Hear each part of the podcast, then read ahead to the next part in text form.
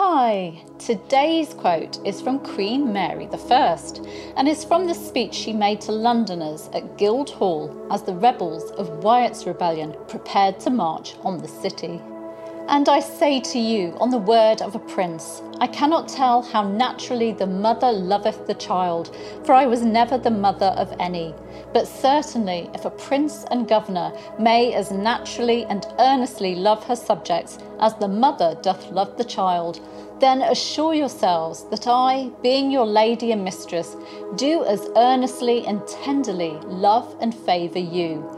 And I, thus loving you, cannot but think that ye as heartily and faithfully love me. And then I doubt not but we shall give these rebels a short and speedy overthrow. London's citizens listened to their queen, and the rebels found the city barricaded. Their rebellion failed, and Wyatt was executed.